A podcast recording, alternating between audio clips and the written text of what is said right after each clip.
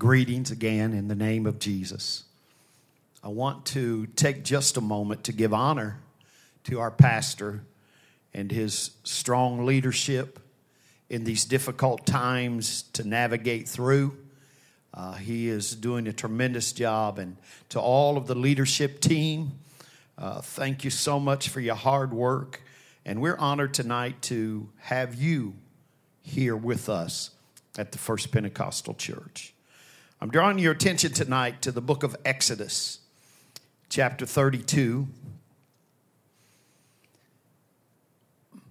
The book of Exodus, chapter 32, and verse 7. And the Lord said unto Moses, Go, get thee down. Watch what he says. For thy people. He doesn't call them his people, God's people. He said, For thy people, which thou broughtest out of the land of Egypt, have corrupted themselves. They turned aside quickly out of the way which I commanded them. They made them a molten calf and have worshipped it, and have sacrificed thereunto, and said, These be thy gods, O Israel, which have brought thee up out of the land of Egypt. And the Lord said unto Moses, I have seen this people, and behold, it is a stiff-necked people. And then down to verse 19. And it came to pass, as soon as he came nigh unto the camp, that he saw the calf and the dancing. And Moses' anger waxed hot. And he cast the tables out of his hands and break them beneath the mount. I guess you could say that was where Moses broke the Ten Commandments. And then verse 26. Then Moses stood in the gate of the camp and said, Who is on the Lord's side? Let him come unto me. And all the sons of Levi gathered themselves together unto him. I want to take a few minutes tonight and simply ask you a question.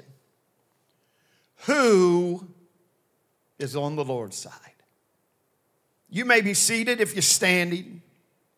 I read a quote today that I found interesting and I want to share it with you. It says, Unless you're prepared to give up something valuable, you'll never be able to truly change at all. Because you'll be forever in the control of things you can't give up. We're living in a time where you must understand, as those that are on the outside looking in perhaps, that you are a part of a generation upon whom the end of the world has come.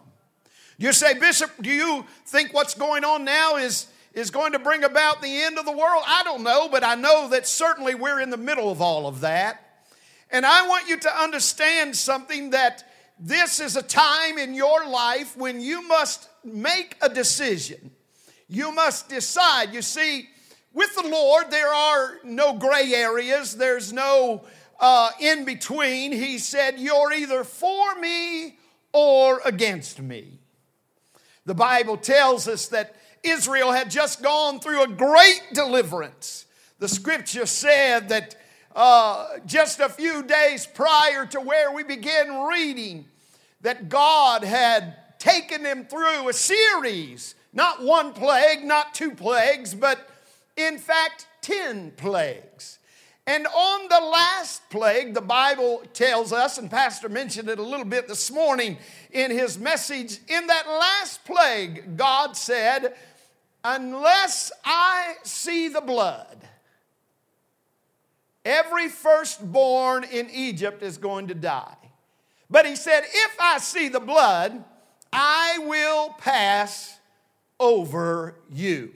I'd like to tell you tonight that you can have the blood applied to your life. Say, how do I do that, Bishop? It's very simply this. You repent of your sins, or you ask God to forgive you of your past, and you tell God, I'm going to make a turning. I'm going to turn from the way I used to live to a new way of life. And then you are buried in baptism in the name of Jesus Christ. And it is there that the blood is applied to your life. And the Bible said, you shall receive the gift of the Holy Ghost.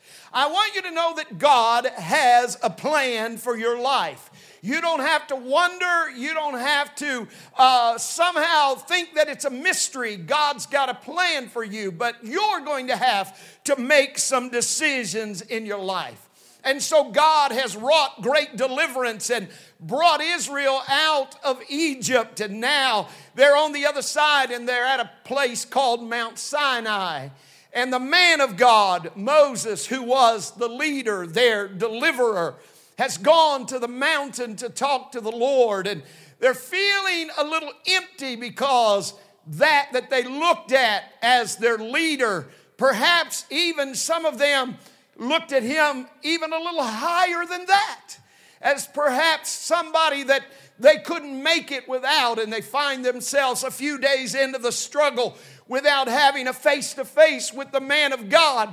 They find themselves struggling now, and so they begin to operate in a different way. And they say to Aaron, who Aaron was supposed to be the next leader in line, and they say to Aaron, listen, we need to do something here. We've got to worship. And so you know the story. They fashioned a golden calf. They created a god. And I want to just tell you today that you will never be able to worship something that you create. You see, the problem with society today, and the reason why so many people are feeling so empty and such a void in their life, is that things that they've created to be their gods, things that they've created to be their idols, have all now been taken away from them. And now it's just families gathered together in homes and restoring relationship. But the things that once they elevated to a place of perhaps idolizing, they're all gone now. I need to tell you something. The only thing that you'll ever be able to worship is the Creator that created you. He is the one that you must worship. And so we find them, and Moses is on the mountain. He's hearing from God. He's getting the tabernacle plan. He's getting the Ten Commandments. God speaking to the man of God. And I need to tell you that I'm so thankful that we're still living in a generation where God can speak to a man of God. And the man of God can come down from the presence of the Lord and begin to share with us what God is speaking to the church. And so the scripture said, God said, Moses, there's problems in the camp. Your people. God said, I'm not even going to claim them as mine right now, because they haven't really decided whose side they're going to be on. They worshiped me when things were good. They worshiped me when I provided for them and supplied their need. And when I delivered them and I got them out of the mess that they were in, they looked to me then. But now, somehow, Moses, they've lost focus. They're not thinking right. And Moses, you need to get down there, because they've corrupted themselves. They've found themselves in a place where they're separated from me. I want to tell you that there's no more dangerous place to be than separated from God. And you must today understand that as an individual, the Bible said that God created man in His image. God made you to be like Him. God created you to be like Him. And when we find ourselves worshiping other things, when we find ourselves making decisions that are contrary to the Word of God and the will of God and the leading of the Spirit of God, then we mar the image of God. And I'd like to tell somebody tonight that found yourself in these times, these difficult times, and you're feeling the pull and the tug of the Spirit of God in your life, now would be a great time for God to restore the image of Him in you. And so the Scripture said that Moses comes down and Aaron begins to make excuses as to why they were doing what they were doing and why they created this molten calf. And he was very angry and wroth. And the Bible said that he cast down the stones, and somehow the fire of God fell, and they melted that calf back down, and he ground it into dust and caused the people to partake of their own misgiving. But then the Bible said that there was a calling. There was a bidding. God was, you know, God always gives us space. That's a great thing about living in the hour that we live in, that mercy and grace are still available to you and me. No matter what we've done, no matter how far away from God it seems we are, God's hand is still reaching for you today. And so God shows mercy there. At the foot of Mount Sinai, God begins to speak to His people again through the man of God. And Moses said, ask the question, who is on the Lord's side? The Bible said there was a quick scramble, and those that were of the Levitical bloodline came and joined Moses. That was not the end of the story, because you see, when they left Egypt, Moses had promised them, we're going to a land that flows with milk and honey. They hadn't gotten there yet, and over in the book of Numbers, and I need to talk to somebody right here, because I felt the Spirit quicken me as I was getting ready and praying and seeking God this afternoon. As they got out a little further away, the Scripture said that there was a group of, quote, priests that decided that somebody else needed to be the leader of the pack. And so the Scripture said that Korah put together a little crew and raised up a rebellion against Moses.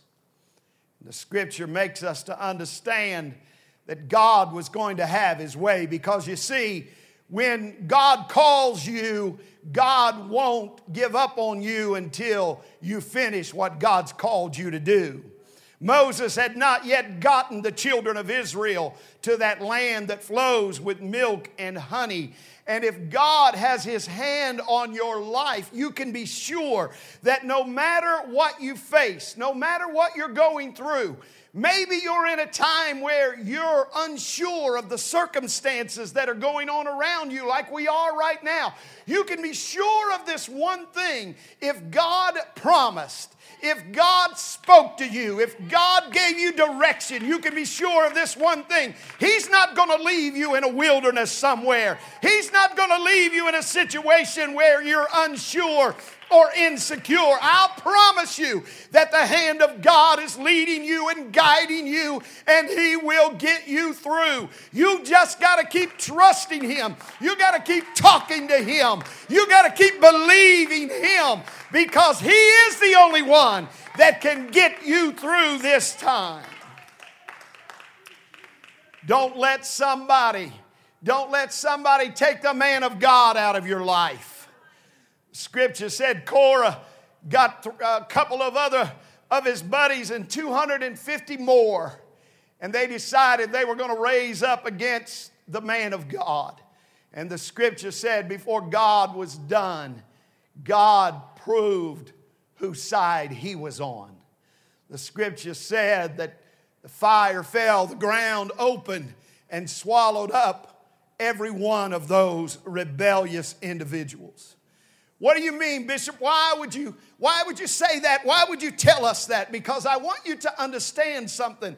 There are no gray areas with God.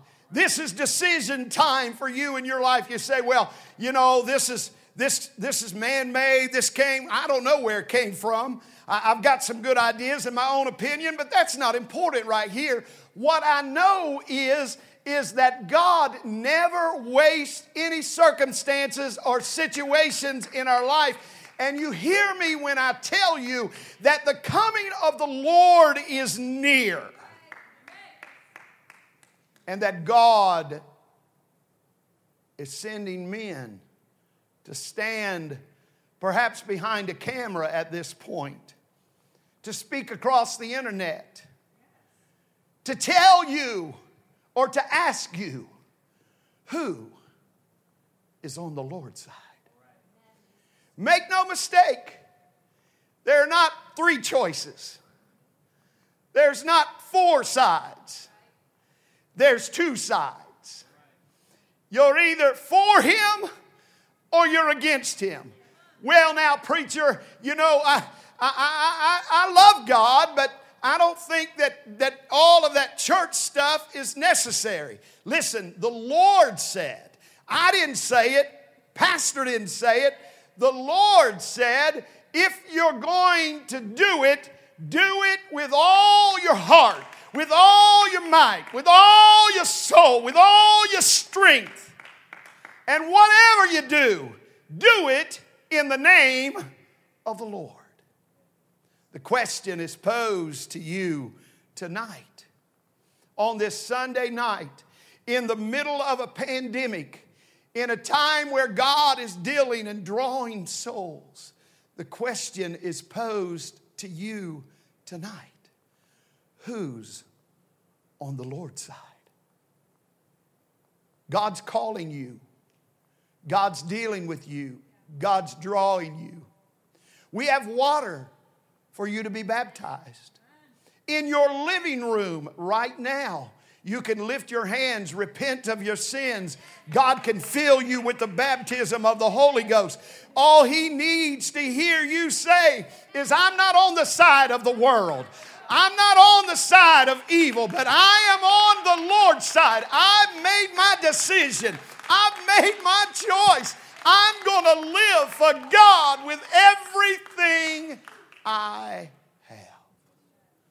I tell you tonight, this is a great, great time. You say, oh, Bishop, how could it be a great time? People are dying. People are sick. We're losing our jobs. Listen to me and hear me well. When we get to the place that all we can do is depend upon God, that's when God is at His best. The writer said, when I am weak, He is strong.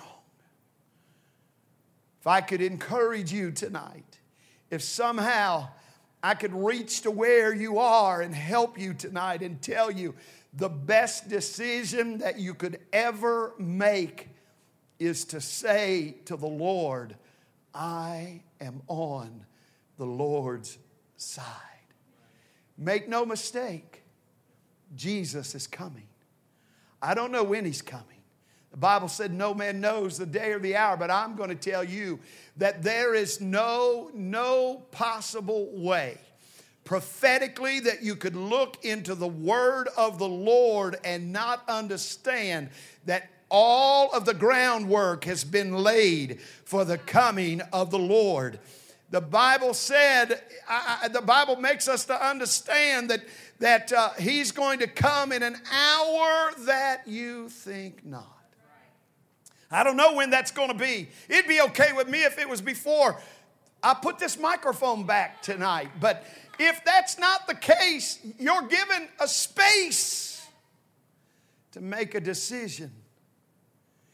Israel ultimately would go to the land that flows with milk and honey. But it wouldn't be without trial. It wouldn't be without test. It wouldn't be without days. Days when they were sitting around the house, twiddling their thumbs, wondering, what can I do next to fill my time? Let me give you something to fill your time.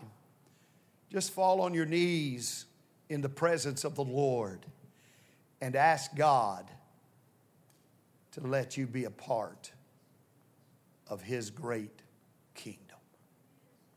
I want us to pray together right now. I feel the Holy Ghost wanting to deal, wanting to draw somebody here tonight. And as we pray, I want you to let God touch your heart. The question is posed, who's on the Lord's side tonight? Who wants to be saved or who wants to be lost? Who wants to go to heaven or who wants to go to hell? You say, that's so hard, preacher. It's only the Word of God. I'm not trying to judge or offend or hurt anybody's feelings. I'm just trying to tell you that we can all make it to heaven if we'll get on the Lord's side. Let's pray together. Master God, we're so grateful for your word. We're so grateful that you're a God of deliverance. You're a God of forgiveness. You're a God of healing. You're a God that's able to do exceeding abundantly above all that we ask or think. And God, I'm pleading tonight for your mercy and for your grace. God, to flow from this place to living rooms, bedrooms, offices, wherever it is tonight, God. Touch the hearts of sinner and saint alike and draw us back to you with a recommitment, God, that we're not going to worship something that we've created, but God, we're going to worship our Creator. Help us, God, not to make anything more valuable than our relationship with you. We thank you for the work that you're going to do, even the work that you're completing right now in the lives of those that are hearing my voice. Let them hear your voice tonight, God, as you touch their lives. In the name of Jesus Christ, we pray. Amen. Amen. God bless you tonight. We love you. We're praying for you. We're believing God that He's going to restore and renew. He's going to rekindle the fire in your spirit. If we can do anything to help you in that, please send us a message on our Facebook page. Let us know that we can help you in some way. If you want to be baptized, we'll baptize you in the name of Jesus Christ. If you want to receive the Holy Ghost, we'll pray for God to fill you with His Spirit.